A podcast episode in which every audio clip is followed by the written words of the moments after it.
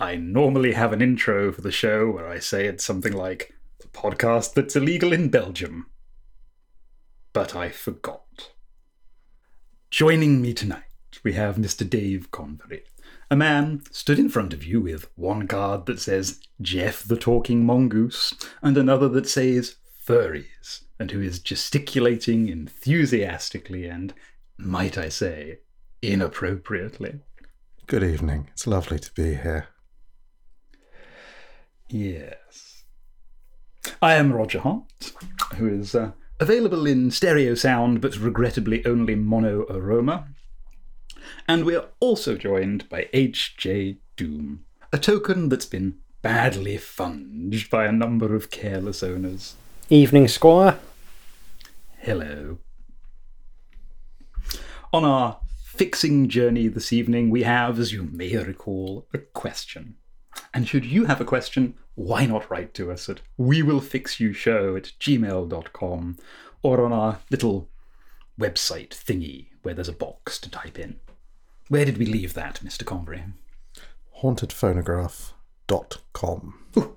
A dot com. We must have got in early. We really splashed out. This evening's question concerns food. The subject weight loss. I am trying to lose some weight, but food is just so damned good, especially the unhealthy stuff. How can I shed some pounds without robbing my life of all tasty sources of joy? How indeed, Mr. Convery. You'll find that there are a lot of fad diets, and um, one particular strain of fad diet that started to appear in the last sort of 10 years are natural diets, diets that say these are how our ancestors ate, and you should eat like this if you want to be healthy. They're called things like paleo and caveman and, and, and just eating fucking steak.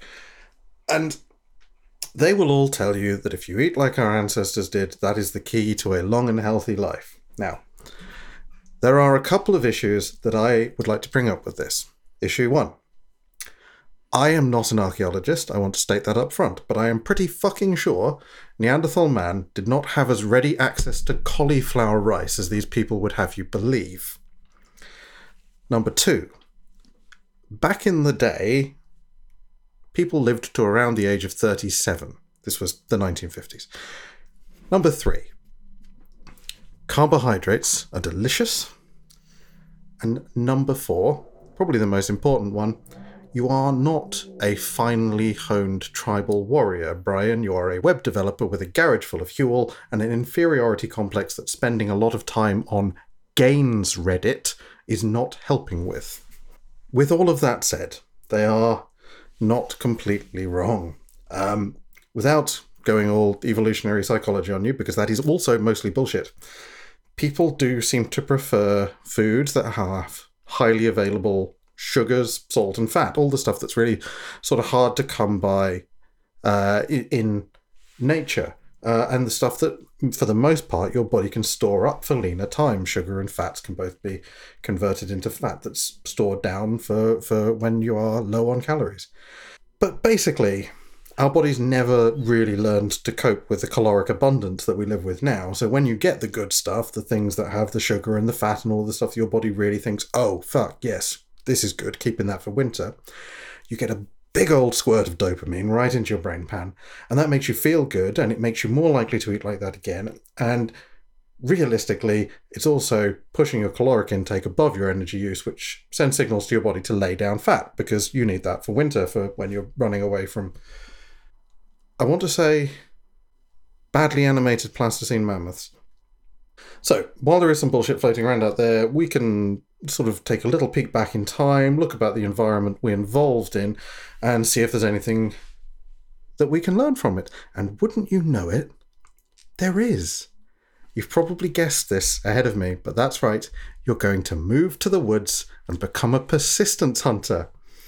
You're going to take your horrifying hairless ape body, optimized as it is for marathons rather than sprints, with all of its sweat glands and fat burning metabolism, and over a period of 24 to 36 hours at a time, you are going to stalk and murder an antelope or other locally available ungulate. But Dave, you might say, this is quite a drastic change in lifestyle for me. I hardly murder any antelope at all right now. I don't think I can step up to murdering three or four a week. Well, that's the other bit of good news. Several days of starvation at a time were not uncommon in the good old days either. Now, I'm not saying that on the, let's call them off days, you can't eat anything, but if you do, I am saying that you should probably find it under a hedge. So there we have it. One small, simple lifestyle adjustment that provides you with everything you need to live healthily and well fresh air, lean meat, exercise. It's all out there waiting for you in the woods. Splendid. Oh, We should probably add a small safety warning that should you see any cabins in the woods while you're out hunting antelope, you should probably stay away in case you get murdered. Yeah, don't read any of the available literature in those places. and how about you, Mr. Hart? That was weird. I'm talking to myself. Did we ever establish that character relationship? I think it's one of those things we don't like to think about. We like to we like to let people out there have their own head canon. I feel a little unsettled, actually. Well, if we explicitly say there's there's only one of you, then a lot of Tumblr artists have got it badly wrong. Yeah, yeah, and that'll that'll deplete the bank. Anyway, I had this whole bit worked out for this one. Classic joke structure: start with a breakdown of daily nutritional needs and work up to how you can get them all from different types of booze. It was, you know, funny in my head. Thing is, I've um, and this one might be a bit long. You know, forgive me. I've had a pretty complicated relationship with food. I love it. I cook for fun. I have a food blog. Um, might even put a link in the show notes because I'm a narcissist. Food is, as you say, so damn good. I also didn't really eat any of it for 18 months or so at the arse end of the 90s. I, uh, I dropped three waist sizes. It was horrible. Almost worse was people telling me how impressed they were, how well I was doing. In the world of eating disorders, the fat teenage boy is not the model victim. Um, you know, boohoo, poor me, whatevs. 1999 was a long time ago, and me and food have found a way to get along since. But it's always there at the back of the mind, those two impulses, the, you know, roiling self loathing, and the knowledge that in the purest, most reductive, and pathological terms, starving myself actually worked. So, as you can imagine, I have opinions about dieting. Um, broadly, they amount to do not starve yourself. Um, I would venture perhaps a little further, perhaps a bit more controversially, to do not diet. You can't see my air quotes there or my sneer because it's a podcast, but like, trust me, they were salty. Um, most most diets are disordered eating dressed up in a book jacket. They're a mess. Is that a bit much? Maybe. There are diets out there that are basically the advice I'm about to give you, actually, wrapped up in some fluff that'll make you feel better about it. But please beware any that seem faddish or promise to be transformative. Um, and if you do lose weight quickly, also be aware, similar to a lot of the stuff Mr. Convery just outlined about kind of fat storage and dopamine and various complicated bodily responses, that as soon as you stop calorie restriction, your body will slap the weight back on again with fucking gusto. Ah, Goodness, look, I don't. I don't want to tell you that the premise of your question is wrong, um, or that you can be healthy, happy, beautiful, or insert aspiration here any size or bodily topology. Those things are true, um, but they are trite, and regardless, they are not what you've asked for. And Maybe, maybe you're here because modern mass media capitalism is a saturation eating disorder campaign. Maybe you actually have specific, manageable health goals. Maybe just like half a size ago, your ass looked fucking awesome in those jeans and you kind of miss it, and that's fine, who knows? I'm going to assume this is all good faith. But we do need to acknowledge that, um, you know, on the way in, that any weight loss regimen severe enough to make a rapid difference will be temporary, pathological, or both. Because real weight loss is horribly, horribly boring when it's healthy, and it's terribly, terribly subjective. A funky little sidebar. There's a really neat book about diets and food myths and sort of health perceptions by this guy called um, Tim Spector. He's a professor of something or other. Um, it's called Spoonfed, and it's a fun, accessible read that kind of gallops along, busting popular food myths. Sort of reminds me of Jay Rayner's book, um, Greedy Man and Hungry World, which is about food economics. And in the same way, um, they uh, the core thesis is actually it's more complicated than that, with a little side helping of, and think about who benefits from you believing the bullshit. The most depressing section in it is on calorie counting. Dude spends like a day in a magic box having his poop measured to determine his exact calorie consumption. And broadly speaking, um, not only are calorie labels hugely divergent in their accuracy, and you know that's before we even get into portion self estimation. Um, calorie extraction from different foods varies wildly across individual humans. You might burn 2,000 in an average day, your mate Elspeth 500 more. Our bodies are a fucking mess. Averages are not helpful on a personal level. Calorie counting is at best a squint and hope. Um, but the headline still holds the boring truism that eating less and exercising more kind of helps just not in the way where these days, if you try and see a doctor with a visibly broken leg, you know, bone poking out of your trousers, the GP will yell at you, Too many Mars bars, eh? 50 laps, fatso, before moving on to hecht you about mindfulness. We've, uh, we've kind of fucked public health. Anyway, if you, um, if you want to lose a little weight, without removing all the joy of food from your life or you know going nuts then as far as i can tell from personal experience and a little bit of reading there aren't any magic shortcuts you need to eat a little bit less in a non pathological way that doesn't startle your metabolism. Um, maybe exercise a little more, but you can't really magic away the calories with cardio, not completely. A half hour run might burn, say, 400 of them, flawed, flawed measures though calories be. But, you know, we're talking healthy, manageable behavior change here. Could you do that most days? Without eating more to cover the fact that it'll make you hungry as fuck? Could you do it on a rainy winter Thursday? Good for you if you can. I can't. Um, and even then, you know, what's that? Half a cheeseburger and not even with fries? Mm. Honestly, this is, this is all I've got for you. Set manageable goals and don't beat yourself up. Eat a little less all round, exercise a little more if you can. If personally, um, I actually do a little bit, you find grand gestures more psychologically sustainable than, you know, hard work, then declare war on snacks or decide you're only drinking at weekends. I don't fucking know. Like, make a non pathological grand gesture. Does this sound dull and glib? Good. There aren't any miracle cures. It's very, very boring, and that's okay. I do have some shortcuts because this is an advice podcast, and you know you're here for something. So um, here's here's like a couple of little dieting things that aren't absolute bullshit. I think, um, so long as you approach them with measured expectations. Um, balance your meals away from carbs.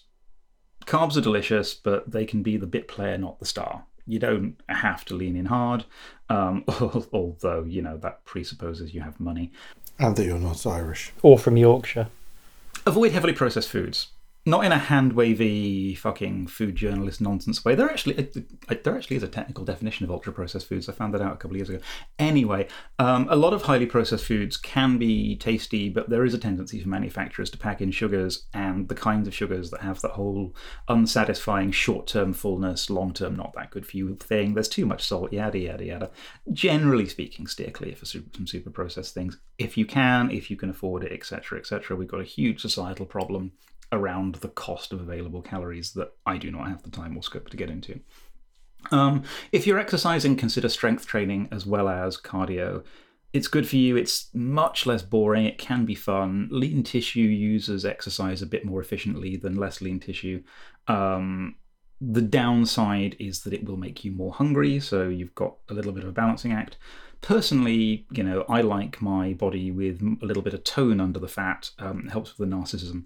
So I find strength training useful. Like, I'll never look like an underwear model, but I've gone from moobs to pecs, and that's progress.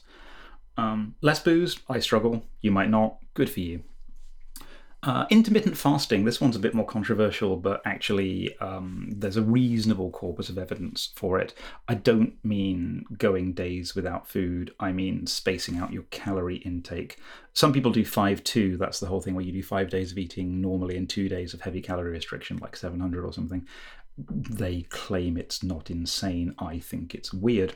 But um, what I do and what a lot of people do is managed their calorie intake into something like a six to eight hour window. I don't do this on purpose. I do it because when I had that eating disorder, the first thing I did was shed breakfast because it was easy to hide missing that meal. Not saying that part was healthy, but I've stuck with it. I haven't really eaten breakfast since about 1998. Um, eating primarily in a six to eight hour window gives you a b- bunch of sort of natural circadian rhythm aligned calorie constriction that does a whole bunch of body chemistry stuff that might help a little bit with weight reduction without you actually going crazy. Then again, breakfast is great. fucking bagels. Could proper go a bagel. Anyway, yeah, might work for I have seen you eat breakfast, but I haven't seen you eat breakfast when you've not been quite pronouncedly on the lash. True, yes, breakfast is is for being hungover in a hotel. Uh, but yeah, that's that's it. I'm sorry. Like it's earnest. It's boring. It's maybe sensible. I said some things about breakfast. Try not to starve yourself. Eat the food you like, just a little bit less of it. Be kind to yourself, and like maybe if it works, skip breakfast. And uh, I've just had this in on the wire. A, a telegram from absent fixer Ms. Clary Maguire, just saying cocaine question mark. Cheers, Clary. Thank you. And now HJ Doom. So, there is an old saying that nothing tastes as good as being thin feels, and I can only assume that the sort of people who say that don't actually eat. Food is clearly delicious, and the urge to cram as much salt, fat, sugar, carbs, and protein into our faces is, is deeply hardwired into the very fabric of us. If some roughage and the odd vitamin tags along for the ride, well, I consider that a happy accident. All of which is to say that losing weight by eating less food is both hard and fucking miserable. The other obvious alternative is to increase your exercise rate to the point that your calories out are somehow bigger than the massive pile of steak, cheese, and roast potatoes we all like to have as a little snack between proper feeds. For that to work, for the average human in the Western world, you'd have to replace sleep almost entirely with running. And you'd also have to live in a media landscape that wasn't sapping your will to get out of bed and take a shower, never mind putting in 10k before breakfast. So we need an alternative solution. Happily, there's always drugs. Heroin is a highly effective appetite suppressant, as indeed is cocaine. Thanks, Clary. Unfortunately, it's also pretty good at sedating other things, like your ability to do anything except take heroin and score heroin. And honestly, what's the point in drugging yourself thin if you aren't in a position to lord it over every rotund person you ever encounter? You want to be able to see Elizabeth Windsor on TV and think, that fat bitch has really let herself go over the last 70 years. And you can't do that if you're wanking sailors off for pennies in an underpass, can you? Nicotine and caffeine are also effective appetite suppressants, but statistically, you're already addicted, chronically addicted to caffeine, which is a drug solely designed to help you function at work and feel tired and jittery on your own time. So that's really not going to help either. Um, there is, however, a selection of certain mind altering chemicals that can help you lose weight and which are completely legal, freely available in massive quantities almost everywhere. I'm talking about adrenaline and cortisol. What we're going to do is stress you thin. One of the most common side effects of extreme stress is that your digestive system starts to shut down, causing you to process less and less of the food you take in. You will shit those excess pounds away in a faintly horrifying fashion, but if you want to keep thinking of cheese and bacon as condiments, sacrifices will have to be made. Mere run of the mill stress, that's not going to be enough. Almost everyone is enjoying a period of chronic stress between the looming prospect of World War III, COVID apparently being a thing forever now, and the highest elected office in the land being occupied by an unusually hairy pork scratching sat atop three drunken toddlers in a bad suit. Doom scrolling through social media for your usual four to five hours? That's not going to cut it. to really ruin your digestion, you're going to need to think bigger, much bigger. The most stressful thing in the world is the loss of a romantic partner. There's two problems with this. One is that beating the person you love most in the world to death with a hammer is illegal. The second is that once the shitting panic wears off, you're left in the difficult position of trying to find someone else to fall in love with, whilst at the same time having a reputation of being, you know, someone who murders their loved ones with a hammer. You might manage to, but by the third bludgeoning, people are going to be able to spot a pattern emerging, thus cutting you off from the sweet, sweet stress you need. Fortunately, the second most stressful thing is much easier to repeat. I'm talking, of course, about moving house. I live with my loved one, who I haven't killed with a hammer, in a house that is very small, and we'd quite like to live somewhere bigger, but I'm more inclined to make it feel bigger by cutting my arms and legs off than I am to go through the hell of dealing with estate agents. What you need to do, if you have aspirations to thinness, is to move house continually. As soon as you've got everything unpacked, you must unpack everything, you need to be jumping on Rightmove and scoping out properties in or ideally slightly outside your price range. The process is so monumentally awful that you will be shitting the calories out faster than you can stuff them into your face. You might think you'll get used to it, but the joy of moving house is there's a thousand different ways for it to go wrong, and the more experienced you get, the more aware you'll be of all the different pitfalls. If you're going from rental to rental, you get the added bonus of trying to extract your deposit from the last arsehole at exactly the same time as trying to drum up the deposit for the next arsehole. Plus, by the time you spent less than two months in a series of properties, your references are going to be in the toilet, along with basically everything you eat. I mean, that always happens, but this time it's going to be happening at fucking speed. That's going to suck, and that's more free stress right there. Added to which, you've now got the lifestyle related stress of trying to go about your business while ensuring that you're never more than 10 metres from a toilet in case you suddenly need to void yourself without warning. A thing that will happen at irregular and surprising intervals throughout every day that you're alive. You'll probably die of a chronic heart failure within three to five years, but you'll be able to eat as many kebabs as you like. Fuck it have one for breakfast. Chili sauce can only add to the excitement of your new and highly defecation focused lifestyle. I think we can call that problem solved. Well, if that isn't a definitive fix, I don't know what is. And if you've been affected by any of the issues in today's episode, why not write to us about them? We could use that, you know, recycle the material. It's fine, we'll call it a question. No one's counting. Write to us at we will fix you show at gmail.com or on the little website Mr. Convery mentioned at hauntedphonograph.com. Ta ta. Bye bye. Bye bye.